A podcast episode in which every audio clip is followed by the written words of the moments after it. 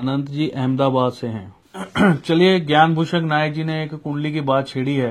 तो वो पर्सनल बात नहीं है तो इसलिए मैं उसको ले रहा हूँ किसी की पर्सनल कुंडली की बात नहीं है देखिए क्या होता है ना कि जब किसी की जन्म कुंडली के अंदर मातृदोष दोष और पितर दोष श्रेणियां होती हैं तो ये जरूरी नहीं जो पितर दोष है वो सिर्फ पितर दोष है वो मातर दोष भी हो सकता है वो पितर दोष भी हो सकता है तो मातर दोष पितर दोष जब भी किसी की कुंडली में लगता है तो